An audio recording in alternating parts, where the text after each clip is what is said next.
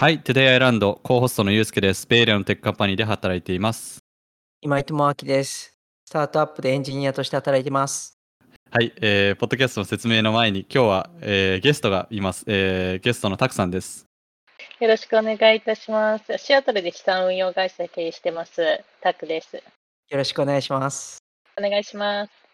えーこのポッドキャストでは、えーベイエリアで働くソフトエンジニアが気になった技術トピックをゆるく紹介しながらトレンドを追っかけていきます。というわけで、タクさんはあれですよね、クリプトとか、あと、不動産、資産関与、資産運用関係のことを今されてて、はい、そうですね。クリプトと不動産が、え2つの興味がある分野なので、そうですね、そういったことに投資をしながら、まあ、あの資産運用の方は主に不動産なんですけれども、あのやっぱりクリプトってリスクが高いので、ただ個人では、最近ほぼほぼクリプトになってきた気がします。あの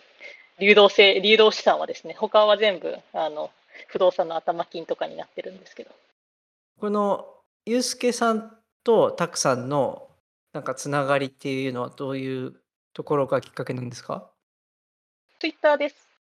あ、そうなんですツイッターでね。知り合って、はい。えーゆうすけさんもその不動産に興味があるっていうことで、うんうん声掛けそう不いただいて。動産の、不動産の先輩でございます。お不動産の先輩っていうか、ゆうすけさん、不動産持ってるんでしたっけ？持ってないです。持ってないです。あの、いろいろ教えていただいてます。なるほど。師匠的なことですね。はい。はい、なるほど。そうですね。まず、たくさんをフォローしたい方とかもいると思うんですけど、どういうふうにしてたくさんのあのフォロー、ソーシャルでフォローとかをするのがいいんですかね？はい。そうですね。私、あの、2つあのアカウント持っていまして、片方が、えー D えー、TACDeFi とつそのワンワードですね。TACDeFi、TAKEFI。えーもう一つが RealityPNW。なので、その名前通りですね、あの、TACDeFi の方が、えー DeFi つぶやいているところで、えーあの、RealityPNW が、えー不動産です。ただ、不動産の方が最近圧倒的に出現率が高いです。うーん、そうなんですね。はいツイッターのスペースもやられてるんですか？はい、こちらもですね、えー不動産の方でやってます。おおー。ちなみにこれどういうお話されてるんでしょうか？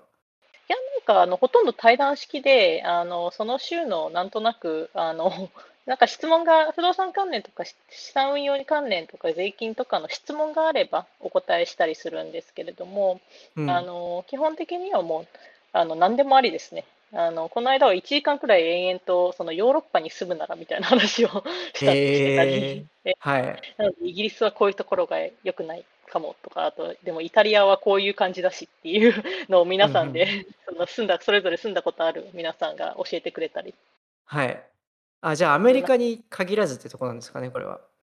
そうですね。あのまあ日本語のアカウントなので、まあ世界中で、まあ在米の方も結構多くフォローしていただいて、その他その米国不動産に投資うん。興味あるある不動産クラスターの方、いわゆる日本のはいはい方だったりがフォローしてくださって、えーうん DeFi の方は本当にフォロワー全然、まあ、あの最近分けたんですよ。昔までちょっとごっちゃにしていて、あまりにもやっぱり層が違うので、はい。えーあの最近 DeFi とその、えー不動産の方を分けて、なので不動産の方がだいぶ大きいアカウントです。うーん、なるほど。はいあの、これ完全に脱線しちゃうんですけど、はいあんその不動産って、あの、頭金とかがないとやっぱり始めるの難しいんですか？自分もそういうの興味あるんですけど、不動産っていう資産として。ただ、はいうん、何から始めたらいいか分かんないっていうのがあって。そうですね。でも頭金5%くらいで買えら買えるので、不動産はうん自,、自己居住物件であれば、それかその不動産のシンジケート投資するとか。不動産のシンジケート。はい、そのまあ、いあの簡単に言えば一緒にそのプールしてファンドにして資金調達してるようなところなんでね、そのこのプロジェクトを、このアパート400ユニットのアパートをここで買ったからし興味がある人投資してみたいな。400ユニット？うん、あの、そう、それこそアパート、集合住宅みたいなところを投はいはい資して、はいはいはい。なんかすげえ規模が全然でかくてびっくりしました、今。そんなそう逆に規模が400出ないはいと、そう、全然、あの、あの、なあの数字がワークしないんですよね。あの、うーんやっぱりその管理費も安くなるし、スケールが大きくなればなるほど。で、あーあの、その、えっと、この修繕費とかも安くなるし、あ、みんなでその分担するからってことですか？そう、あの大きいスケールになると。で、あうんうんの何よりも金利が安いんですよ。その金利って、あのこの規模になってくると、例えば2億借りるのだと、今だと3.75くらい、75%くらいの金利なんですけれども、これが6億以上借りると2.75とかになるんです。丸々1%くらい金利が結構違ってくるので、でかいですね、それはかなり。そう、結構大きいので、そういう意味では。なので、うんうんその、まあ、不動産チームゲームなので、その、まあ、一人でそんな400ユニット買える人っていうのはなかなかそうそういないですけれども、みんな同じ目標を持って、そこにお金を入れれば、みんなで一緒に大きい物件買えるみたいな。なるほど。ああ、すごい。全然、だけどまずそういうシンジケートとかを知らないんで、ちょっとこのテーマだけでだいぶ話せちゃいそうなんですけど、まあ今日はあの、あのもう一つののですね、クリプトの方を話しましょうっていうところなんで、ちょっとここではいあの自分をぐっと抑えて、えまた別途それは話しましょう。そうですね、ぜひぜひよろしくお願いします。ぜひあのスペーシスにスペーシスにお越しいただければいくらでも話せるので、そうですよね。はいゆうすけさんいつもはい。いらしていただいてるので、今スペースはいぜちょっと。そっちの方に、はい、顔出したいと思います。はい。はいぜ。でひ、お待ちしてます。はい。じゃあ、あの、クリプトの方なんですけど、そはい結構昔はアカウント一緒だったっていう話ですけど、はい。どれぐらい前ぐらいからこの昔世界に足を突っ込んでるんですか？今年の4月後半からです。なるほど、なるほど。うん全然新しいです。いやいやいや、この世界だともう、クリプトの世界はあっという間になり過ぎていくんで、4月からだったら早い方だと思います。早いですよ。じゃなくて長い。2017年の人が OG みたいな。まあ OG は多分そのサトシナカモトあたりで、で、2017年だったらもうフル株になっていて、うん。間違いないです。よね。うんはい今井さんはいつからですか？自分は7月ですね。あ、2000そうなんですね。今年の7月ぐらいから、あの、やり、なんていうんですかね、ちょっと勉強し始めて、うん。はい。全然、だから、まだひよっこだし、うん。なんだかもういろんなこと起きるじゃないですか。はあ、ゆうすけさんなんですか？なんか終え、いやみちょっと目をうん離すと追えない。そうみんなオールオールインできるっていうのがすごいですよね。そのオールインっていうかそのこれ面白いなと思ってちゃんと入り続けられるっていうのがすごいなと思ってて。とは言ってもついていくの大変ですけどね、なんかもう必死。うんでも逆に、昨日ちょっとざくっと計算したんですけれども、ちゃんとフォローしていなかったがゆえに逃したエアドロップとかだけで、600万円くらいの機械損失。この、この2ヶ月間くらいで。うん。おあそうそうそれ最近のトレンドみたいな話でそのどんなことがあるんでしょそうですね。あの、やっぱり NFT がここ1ヶ月、ここ2ヶ月くらいですかね、2、3ヶ月盛り上がってきて、で、その前がちょっと DeFi だったんですよ。ちょっと、ちょっと長いスパンになりますけど。で、多分一番直近なのが今井さんも書かれていた、あの ENS のドロップですよね。はい。ENS ってあのドメインをそのドメインをあの作っている会社なんですけれども、その後ろに .eth っていうドメインを発行するんですね。で、そのドメインを持ってる人たちに結構な数のトークン、ガバナンストークンというその、えー投票とかその方向性を決めていけるためのそのトークンを配布したんですね。ただ、それがそのスナップショットって言って、その誰がこのアドレスを持ってるかっていうスナップショットが10月30日に取られるんだけれども、そこの時点で EN ETA.ETH を持っていた人、結構ね、あの私あの、いろいろなんか計算方式があったみたいですけれど、なんか持っている期間とか持っている数とか、あと希少性とかいろいろあったみたいで、結構な人が1万ドルとか2万ドルとかもらってたんですよね、うエアドロだけで。うん。でそうですねエアドロそうエアドロ関連で言えば、えーもういくつかあったのが DYDX とか、あとは Star Atlas ですよ。はいはいはい。DYDX もすごい金額のエアドロップしてましたよね。すごいそ金額でした。そそれらは、それらは何なんでしょう？か ?DYDX とスターなんとかは。えっと、 Star Atlas っていうのが、えー、 on DeFi、あの、 Solana の上で走っているゲーム、めいわゆるメタバース、いわゆるメタバースみたいな、あの、ちょっとリアリティ感のある、 StarCraft を大人にしたような感じ。おただまだゲーム出てないですよね。出てないんですよ、それが。リリース前なんですけれども、なやたら盛り上がっていて、で、あの、先にエアドロップとか、あとその、あの、戦艦戦艦のドロップ、その DM 内で使えるための戦艦のドロップ。基本みんなうんマーケティング先走るので、その、とりあえず NFT を出しちゃって、トークンとか出しちゃって、で、後でとりあえずゲーム作り込むみたいな。多分そこが多分資金調達なんですよね。いわゆる今までって BC から資金調達してきたじゃないですか。それを代替として、え多分 NFT とかあの資金調達をして、で、そこでゲーム開ゲーム開発者雇って開発していくっていうのが実際起こってることだと思います。うん。でそれまでをそちょっとかっこいいデモみたいなビデオをいっぱい作り込んで、それっぽくマーケティングして。そう、そこはかとなく不安ですけどね、あれ。あの だいぶ前から開発してるけど、本当に出てくるのかっていうのが、ちょっわかりまと、す。はい。まあ、で出たら出たで結構まあ盛り上がると思うんですけど、うん。またその、そううん、どういう風になるのか、 Play to Earn とかになるのかもしれないですし、どうなるかわかんないですけど、うん、はい。ですね。DYDX、あ、そう、どうぞどうぞ。あ、DYDX はあの DEX ってや言われるやつですね。あの、カレンシーのエクスチェンジをするところが、あの自自分たちでトークンを発行したってやつで、確かですけど、一番初期の時にその DYDX を使ってた人たちに向けてエアドロップしたんですよね。うん、うんそう。いくらしたかはずっと覚えてないけど、なんか結構な金額だって記憶があって、そう、うんツイッター上で相当盛り上がってましたね。なんか2万、大体2万ドルもらくらいもらってた人結構多かったですよね。ええそれも2そうそれくらい万ドルか、でかい。そうで、ENS もね、逃したんですけど、私も、あの、10逃月30しましたねがスナップショットって見てなくて、そう、だから逃したエアドロだけでも考えると、いや、これ私、ツイッターの DeFi の方に貼っといた方がいいんじゃないかみたいな。うん、貼っておく方が絶対リターン高くないみたいな。そう。仕事するよりも多分、リターン高い。E- ENS は、あの、すこの間のそのポッドキャストでも、ユースケさんに話したんだけど、トモドット ETH っていうのがあって、でそれが11月末ぐらいで切れるんですよ。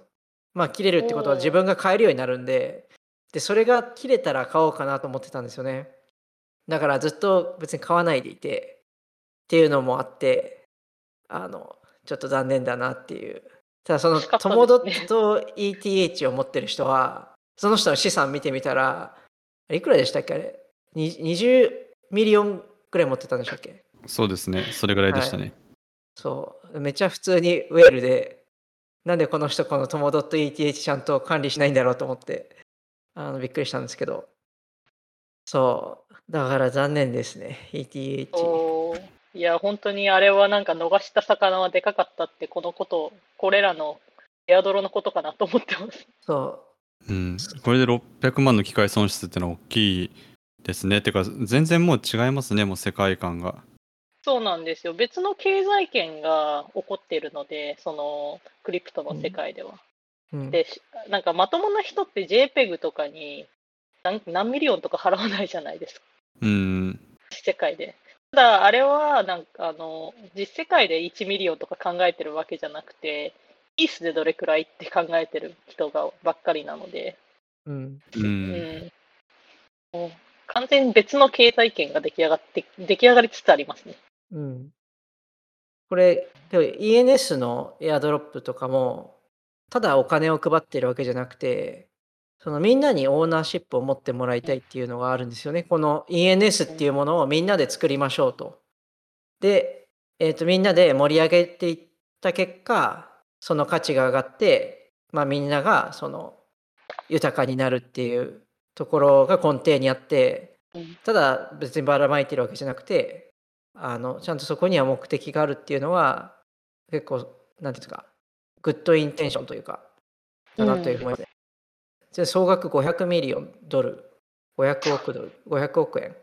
500億円。うん。はいみんなに配ったんですけど大体確か ENS の全トークの半分ぐらいなんでしたっけ？覚えてないですけうど、ん。ぐらいらしいんですけど、うん、配ったっていうのは一番ここ2日間ホットなニュース。そう、ここ2日でみんな湧いてますよね。なんかみんな自慢かのように、そうスクショして、そうあのクリプトの世界ってニュースソースがツイッターなんですよ。びっくりするんですけど。そうですよね。あれなんでなんでしょう。そうみんなクリプトの人ね。ツイッター使いますよね。そうで細かいなんかアナウンスとかはディスコードをモニターしてないとうん、ダメなんですよね。そうだからあの NFT のエアドロとかそのこういうエアドロの細かいところだから今回私 ENS 直前になって買ったんですけどエアドロあの、うんうんブログ見ててもその10月30日がスナップショット日だってこと書いてなかったんですよ直近のやつエアドロのアナウンス。あ、そうなんですね。そうでやっぱりそのいろいろディスコードとか、まあ、過去のそのブログポストとかツイッターのなんか誰かの返信とか見ながらうん。10月30なんだみたいなえー、そうなんですね。なんか、うん、そのディスコードはやっぱ入ってないと最新の情報とかは拾えないですよね、やっぱり。そうそうなんですよ。うん。そのディスコードのサーバーはどう見つけるもんなんですか？それ書いてあるんですか？コミュニティとかに。ランディングページにディスコード絶対あるのが、えー、テレグラム、ディスコード、えー、ツイッターなんですよ。この3つがなんかあの3種の神器みたいな感じで、あのこれが全てのコミュニケーションツールなんで、テレグラムでも最近静かかなって思って、どっちかっていう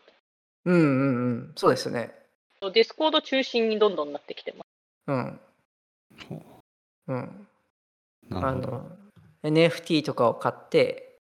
その NFT がゲートに、ゲートキーになって入れるディスコードチャンネルとかも結構あるので、うん。うん。そういうので入ったりとかしてますね。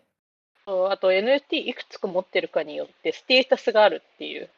NFT にありがちな、そのなんか一つから5つ持ってる、この種類の NFT 持ってる人は、ここのステータスだけど、5つ以上持ってると、この1個上のステータスになって、このチャンネルが解禁されるとか、あとこのエアドロ解禁されるとか、そういうのが結構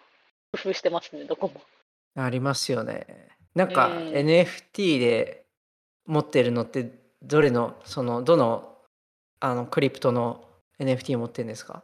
ほぼあのソラナなんですよ。私、ソラナリアン。へえそうなんですよ。なそれはなんか理由あるんですか？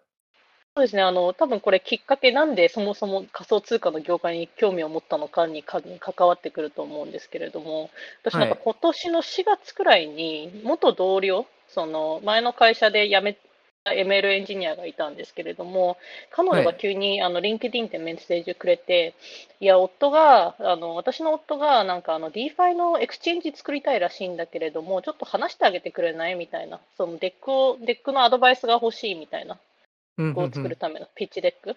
で、うんそれで話したんですよ。で、彼うんが、その、えーいわゆるその slippage がなくて、あの、 impairment lo、impermanent loss がないデッうんクス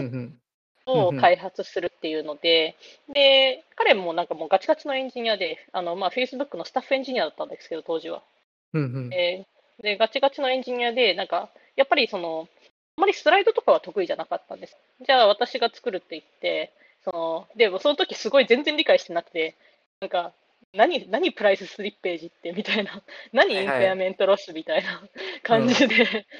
で、あの、とりあえず、なんか最低限、なんか形にできるだけを理解し、週末でガーッと作って、その pitch deck を。はいあちなみにあの自分は slippage はし一応知ってるんですけど、はい。あのインペリインペリアメントはいの方はちょっと知らないんですけど、あの軽く教えていただくことできますか？はい、もちろんです。 impairment loss っていうのが、その大体今、あの DEX ってそもそも何かっていうと、その今、 centralized exchange っていうのは、その板がつくんですね。多分今の New York Stock Exchange とか、ナスダックもそうなんですけれども、あの人があの指し値をして、じゃあもう一人が売り、あのこの値段で買いたい。じゃあもう一人がこの値段で売りたい。それがマッチしたら、えー exchange にクリアされるっていうことなんですね。うんで、DEX が何が違うかっていうと、その誰でもそのプールを始められるんですね。なので、あのそのプールっていうのが同じ、えー同じバリューの2つのトークンを中に入れる。もちろんいろんな、その、もともとそれがユニスワップが初めて画期的だったんですけれども、で、その2つのトークンをペアとして入れるんですね。うんで、何ができるかっていうと、そのプールに対して取引ができるようになるんですね。うんうんなので、そこ、例えば5 million で、それぞれ、あの、 Aave と ETH が入ってるとします。で、うんじゃあ、その中から、じゃあ、あの、 ETH って Aave 買いたいから、その ETH、ETH を、あの、このプールの中に入れて、そこから Aave を取り出すうんということができるんですね。うんでスリッページっていうのが、あの、その、もともと、まあ、あの、ご存知っておっしゃってたので、簡単に、あの、簡単に、あの、サクッと説明すると、あの、えーそこで、あの、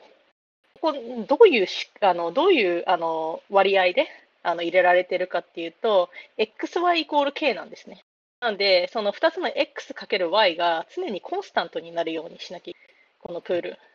うんで、そこであの何が起こるかっていうと、その、えー X、XY イコール K を、えーキープするために、プライスで調整されるんですね。で、そこで例えば同じステーブルペア、じゃあ USDC と USDT、どちらもドルペックなので、1対 1, 1になるはずなんですけれども、その片方の、そう例えばあまりにも USDC のそのバランスが多くなってたりすると、そこで price がずれるんですよ。でそれが price slippage。で一方で、 impairment loss は、特にボラティリティの高い2つのペア、じゃあ、 ETH とビットコイン、 wrapped Bitcoin だとします。で、両方とも結構ボラティリティ高いじゃないですか。で、片方が、あのすごく上がっちゃった時とか下がっちゃった時に、その impairment loss っていうのが発生するんですね。で、それはその片方、同じようにその、えー price がすごいあの、えー変わったので、その一方でもう一つのトークンの price value も中で変わってしまう、プールの中でかま変わってしまうっていうのが impairment loss です。なるほど。で、あ、じゃあ話が戻ると、えーそのスタッフとエンジニア、元 Facebook のスタッフとエンジニアの人は、slippage と impairment loss がないそう DEX を作ろうという。そうであのそらあのそれがでいろいろなところで話したんですよ、それを。あのはい Web3 の,、あのどまあ、最初いろいろ候補があって、どのチェーンでやるかっていうので、であの候補的には、えーまあ、もちろん Ethereum が候補にあって、でそこにその他ソロソラナも候補にあって、えードット、ポカドットうんうんうん。と、あとは B、あの、バイナンススマートチェーンが候補にあって、なんかバイナンススマートチェーンちょっとなんか最近危ういからちょっとあれだよねっていうことで、で、ドットはまだその時で、その時点できてなくて、あの、はいやっと今パラチェーンオークション始まったじゃないですか、ドット。そうですね。はい。うんあれ、ら今月でしたっけ？なんか、そうそう、ちょうどあの解禁されたみたいで、はい。パラチェーンオークションが。で、えあの、で、そこで、イセリアムは、その彼は、そのもともと ML アルゴリズムを、そのオンチェーンで走らせたかったんですね。そうすると、まずガス、エセリアムだとガス代バカにならないっていうのと、そもそもエセリアムそんなにコン、あの、重いもの走らせられないみたいなことを言われて、ウェブ、うんウェブ、あの、えーなんて言ったっけ、 Ethereum organization の人に言われて、諦めて、で、残ったのがソラナだったんですね。おーで、その時点でいろいろソラナの勉強をして、で、彼は結構見直しだったんですよ。で、ミナも考えたんですけど、ミナはまだ market cap も DApps のその developer の environment もまだ早いから、ソラナの方がいいよねっていうことで、ソラナにして、はいでそ。こでソラナをいろいろ、ソラナとイセリアムとそのドットといろいろ企画していくうちにソラ、ソラナすごいんじゃね？みたいなことを思い出して、この5月くらいにソラナ買い出して、うんうん。で、そこからソラソラナリアンです。なるほど。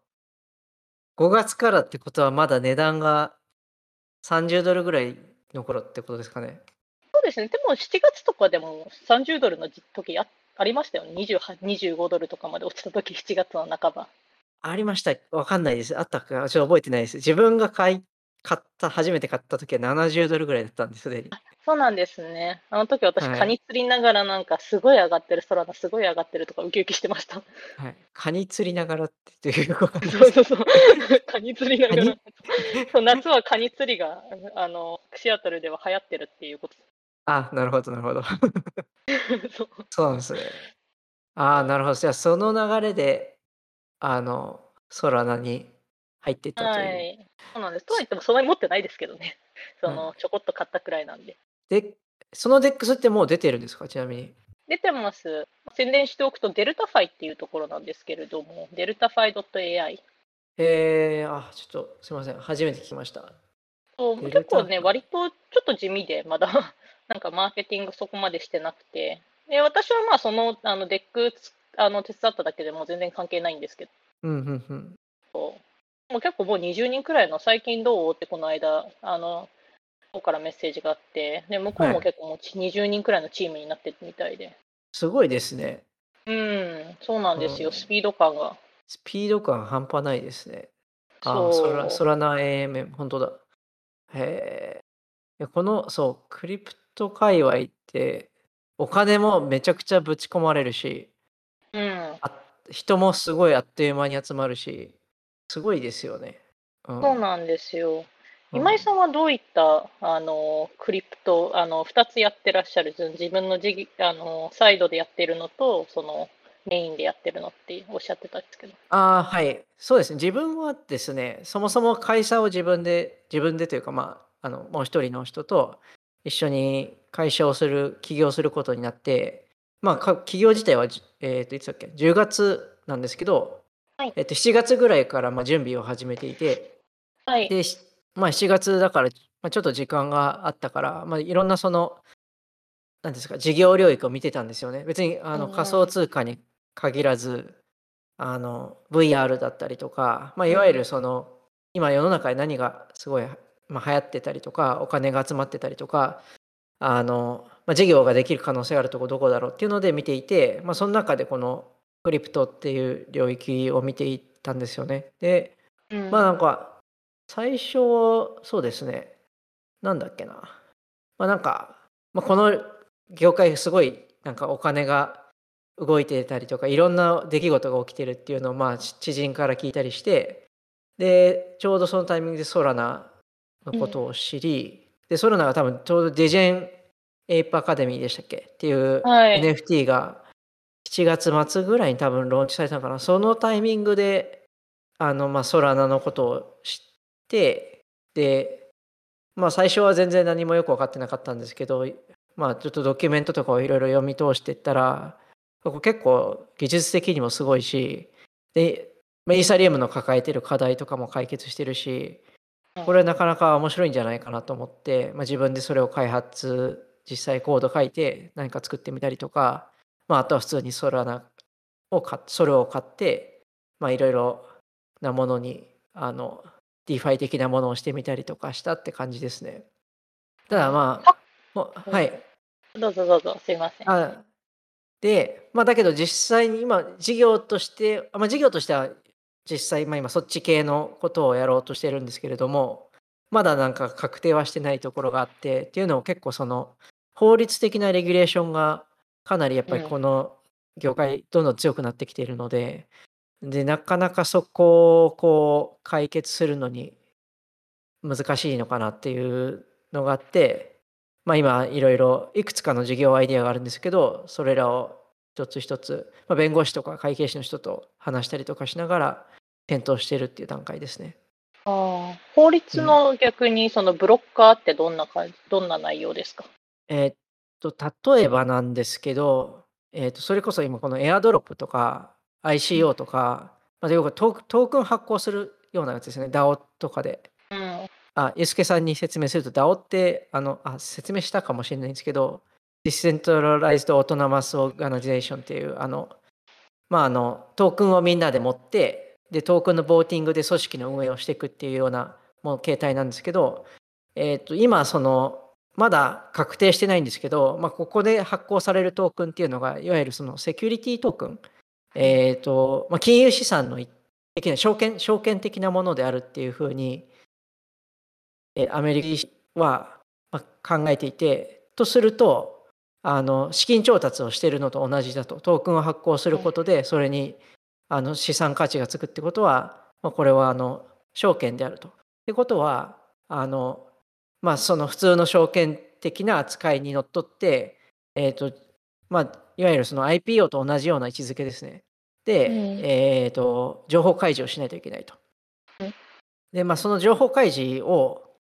するとなると例えばそのいくつか、まあ、やり方があるんですけどレギュレプラスっていうのがあってそれだと大体1ミリオンかかるんですよねうん。はい、でかつ半年とか、まあ、期間ごとに情報開示を、まあ、普通にしていかないといけないと。っていうようなそういうなんかまあ制約とかがまだこれ確定してないんですけどあの safe harbor って言って、まあ、一応3年間ぐらい猶予期間はあるけども、まあ、そういうのが必要になってくるみたいになってくると、まあ、なんかそのトークンを使ったビジネスとかやろうとした時にあのめちゃくちゃ煽りを食らうなっていうのがあってえっ、とまあそういうのをまあそのロビー活動とか例えばアンドリーセン・ホロウィッツとかの VC がやってたりもするけど、まあ、厳しいんじゃないかなっていうことで、我うん我々がその事業としてやっていく上でいきなりそんな、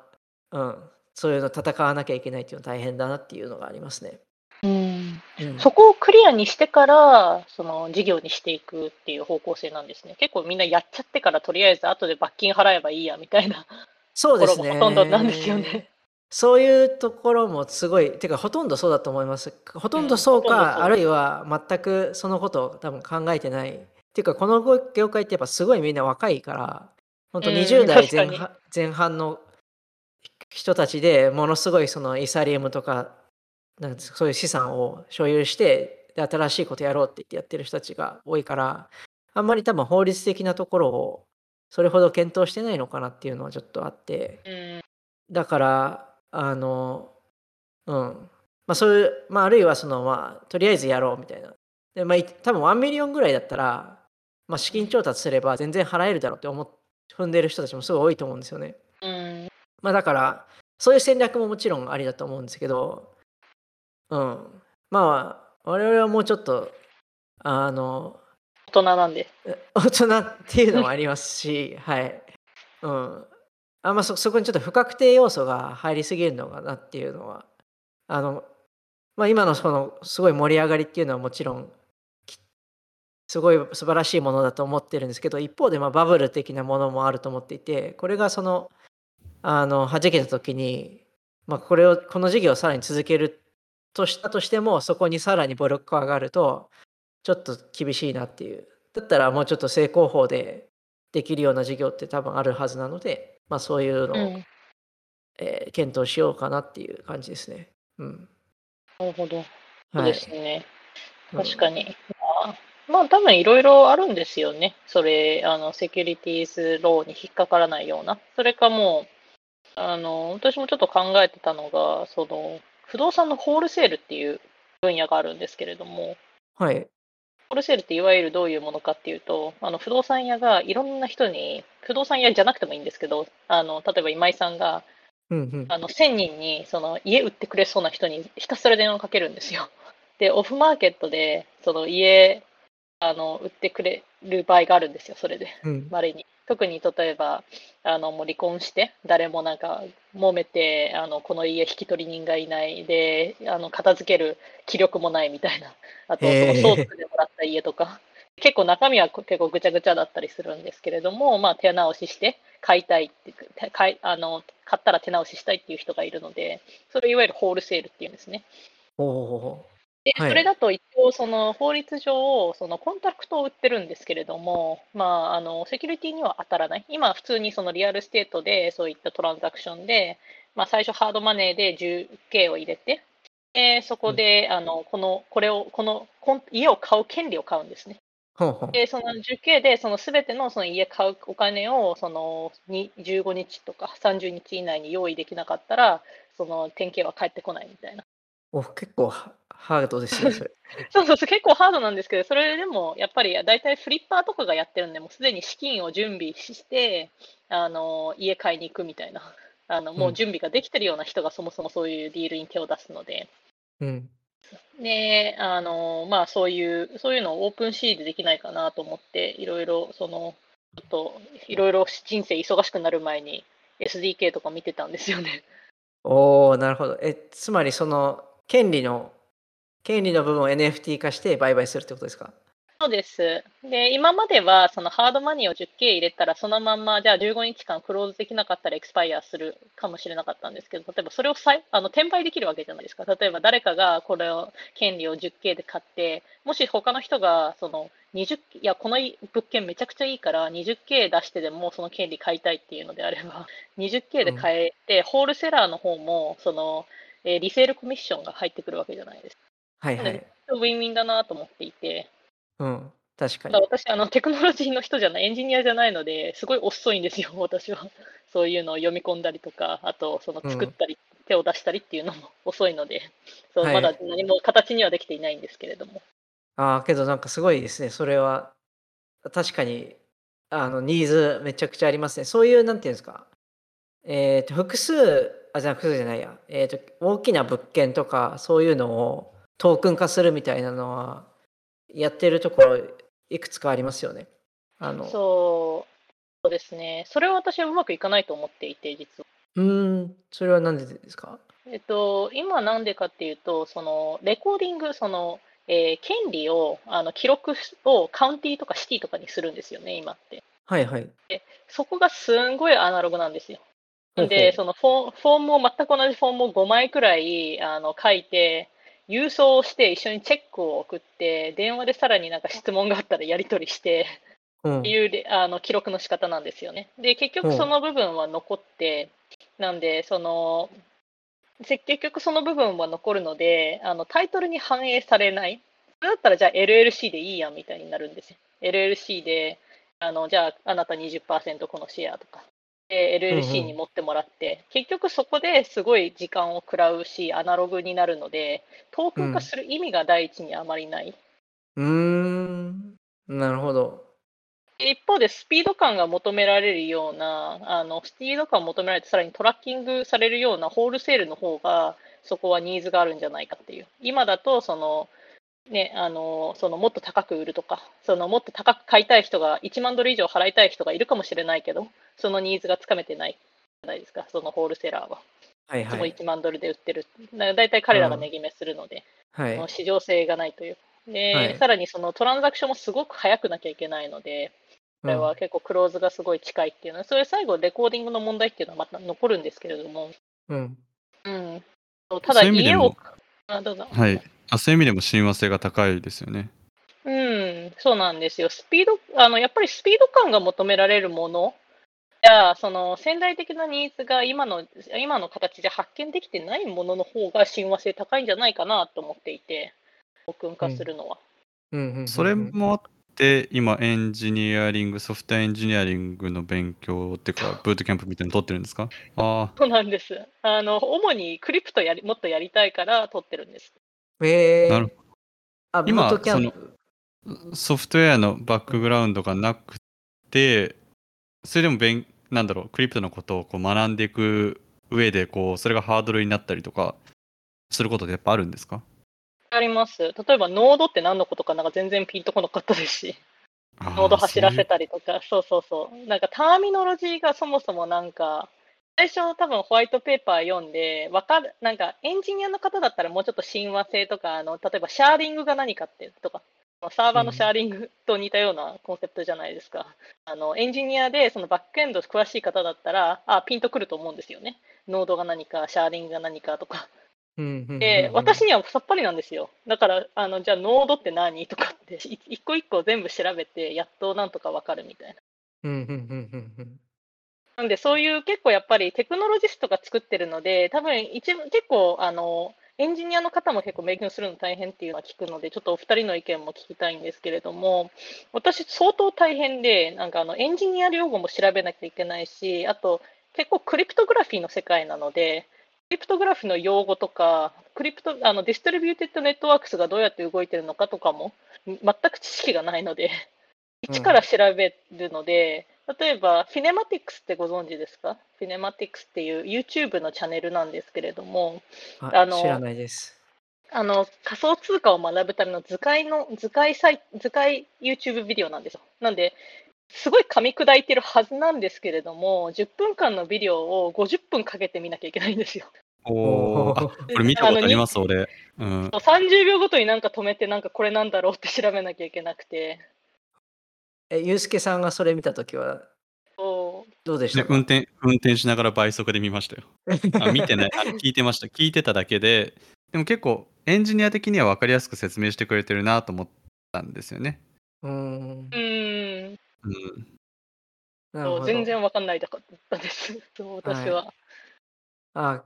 でもそういう意味で言うと、やっぱ Web3 の世界と Web2 の世界結構違うので、自分もそこのそのキャッチアップは時間がかかったと思いますね。やっぱりその、あのデータの所有の仕方が全然違うので、例えばその、うん。Web2 だと、まあ、AWS だったり、グ Google、まあ、クラウドとか、まあ、そういうサービス上にデータっていうものが管理されているんですけど、あの、デセントラライズドだ世界だと、それぞれのノードがあのデータを持つわけじゃないですか。うん。そういう風な世界になった時に、データのアクセスするとか、データを書き込む効率の良い方法ってどうなってるんだろうっていうのがやっぱ全然違うので、うん。あの、はい、自分もそこはキャッチアップするのはやっぱそれなりに、というか概念を理解するのにやっぱり時間かかりましたね。そのブロックチェーンが更新されるってどういうことなんだろうとか、でプルーフオブワークとかプルーフオブステークって実際のところ何してるんだろうとか、そういう話ですね。で、まあ、前回ちょっと話しましたけど、今井さんはどういう方向性から勉強したんですか？あ自分は最初そのやっぱりイーサリウムが一番メジャーだったのでイーサリウムのドキュメントを読んで、あのなんだっけ CryptoZombies っていうチュートリアルをやってあこうやってコントラクトって書くんだとかあそもそもコントラクトってなんだっていうところから始まって、コントラクトをどう書くのかっていうのがに来てであとはホワイトペーパーを読んだりして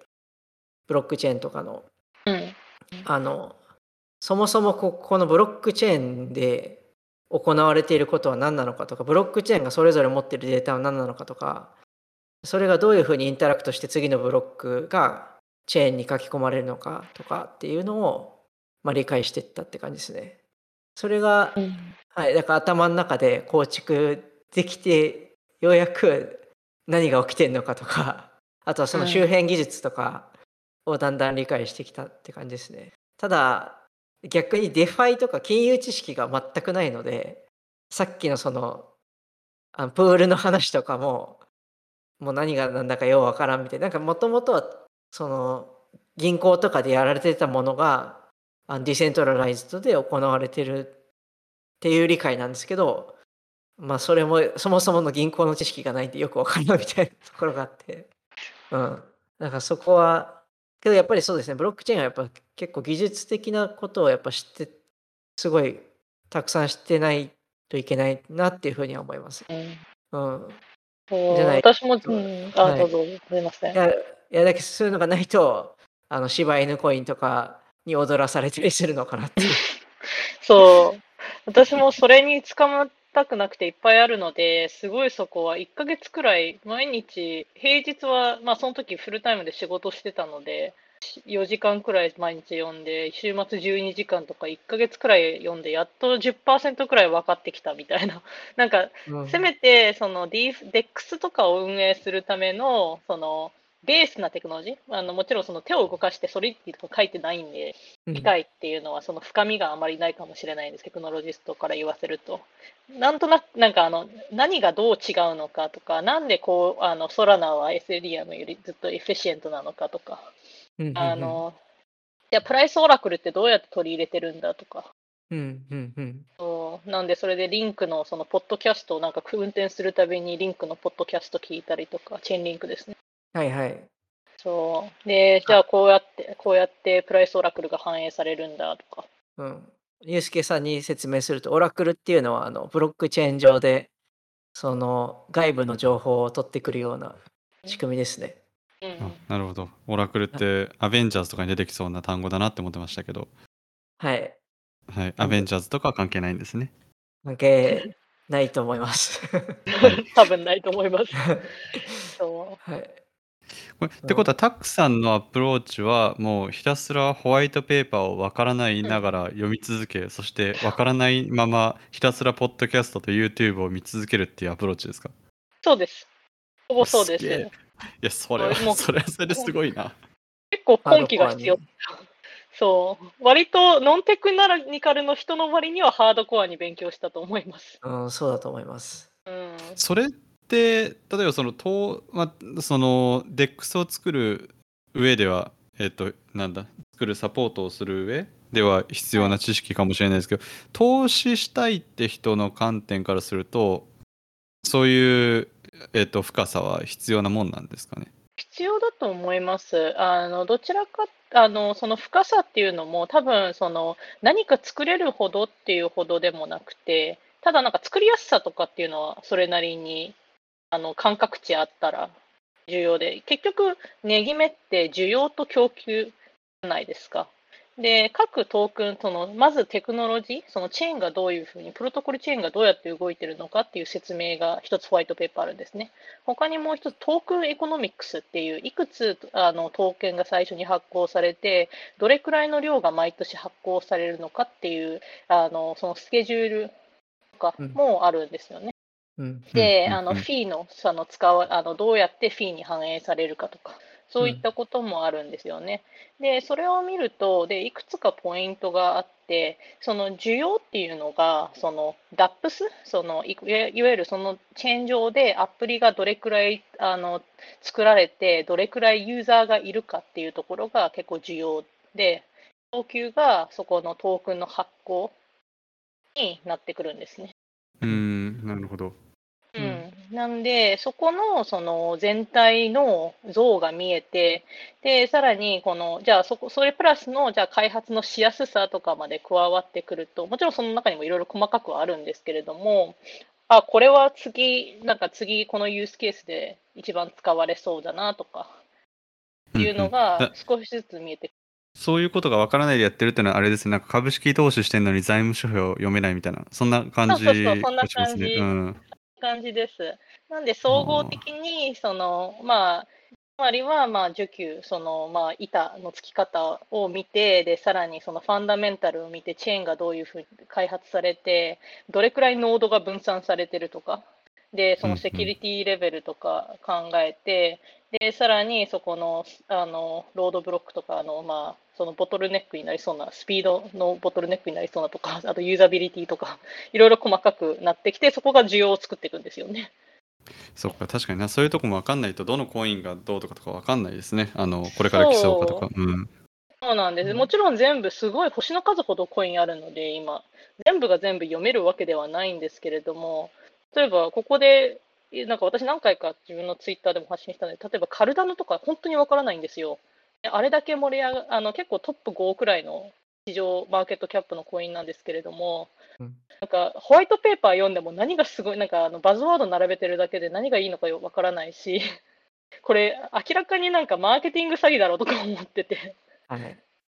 あ自それは同意なんですね。まあ、そうですね。これ全然あのファイナンシャリーなアドバイスでも何でもないですけど、うんカルダノはちょっとですね、多分、うん、ちょっとスキャムの匂いがしてますね。そうですよね。はいそうなんなんかテクノロジーのすごすなんかすごそうだけれども、すごさの決定打がないっていうのをホワイトペーパー読み比べれば分かってくるんですう。んで、そういうところでちゃんと勉強してる人は見抜けるんじゃないかなって。うんなるほど。で、私もだから Ethereum か Solana にお金どっち入れようかって考えたとき、じゃあし結局のところは、じゃあ ETH 2.0になったときに、 sharding がうまくいくかいかないかにつき、なん、で、で、私 sharding って全然バックグラウンドなかったんで、sharding、なんか何がボトルネックなんだか、 sharding がうまくいかない理由は、うまくいく理由はっていうので、ビタリックの、そのブロ Vitalik はもちろん sharding 推しなんですよね。それを Ethereum は、その、えー今はそのブロックが一つあるけれども、その上に shard を作って、そこの上であの取引できるみたいなアプローチうん。違ってたらごめんなさい。でも、そう。でも、 Solana は、あの、アンチ sharding。sharding は、その、もともとチームがみんな Qualcomm で distributed system 専門やってた人で、 sharding は sync がすごく難しい。っていうところで、結構その障害が発生しやすいっていうところで、アンチ sharding なんですよね。で、うん。そこが2つのあのプロポプロップだったので、じゃあ私は sharding がうまくいくと思うのか、じゃあ anti-sharding の方、アプローチ、 Solana のアプローチがうまくいくのかっていうところにおお落とし込んで、じゃあ sharding、for sharding と anti-sharding のそれぞれの意見を、そのポッドキャストであったり、その他の、だか今までのシステム、あの distribute し、あのこういう DeFi とかじゃなくてのそのシステムのところでいろいろな記事読んで、で anti-sharding の方がいけると思って、 Solana に投資しました。うん、すごい、すごいですね。そこまで見越してるっていうのはすごいと思います。そうでも、なんか投資してよかったですけどね、それで まあ、そうですよね。まあ、まだ正直、イーサー2.0出てきてないんで、なんとも言えないとこははい。そう、多分あの、そのディセントラライズドでシャーティングっていうのはそもそもまだできてないから わかんないんですよね、正直。ううん。ん、正直わからないし、あといつできるかもまだ微妙ですよね。うんまだわかんないですね。一応計画通りには進んでますけど。うん。うん、みたいわかんですないですね。はい。なるほど。まあ、そんなわけで、あの、前編はこんな感じですかね。あの、すごい、あの、ナーディーな、あの、クリプトの話を、えー今回は、えーしました。えーたくさんと一緒にですね、しました。えーよかったら、えー感想をハッシュタグ TodayIsland でつぶやいてください。後編は、もうちょっと、えータックスの話とか、あと、あ、あの、ファイナンシャルアドバイスではないですね。えっと、タックスのリターンどうするのとか、あと、えークリプトについてもうちょっと深掘りしていこうと思っています。では、ありがとうございました。ありがとうございました。ありがとうございました。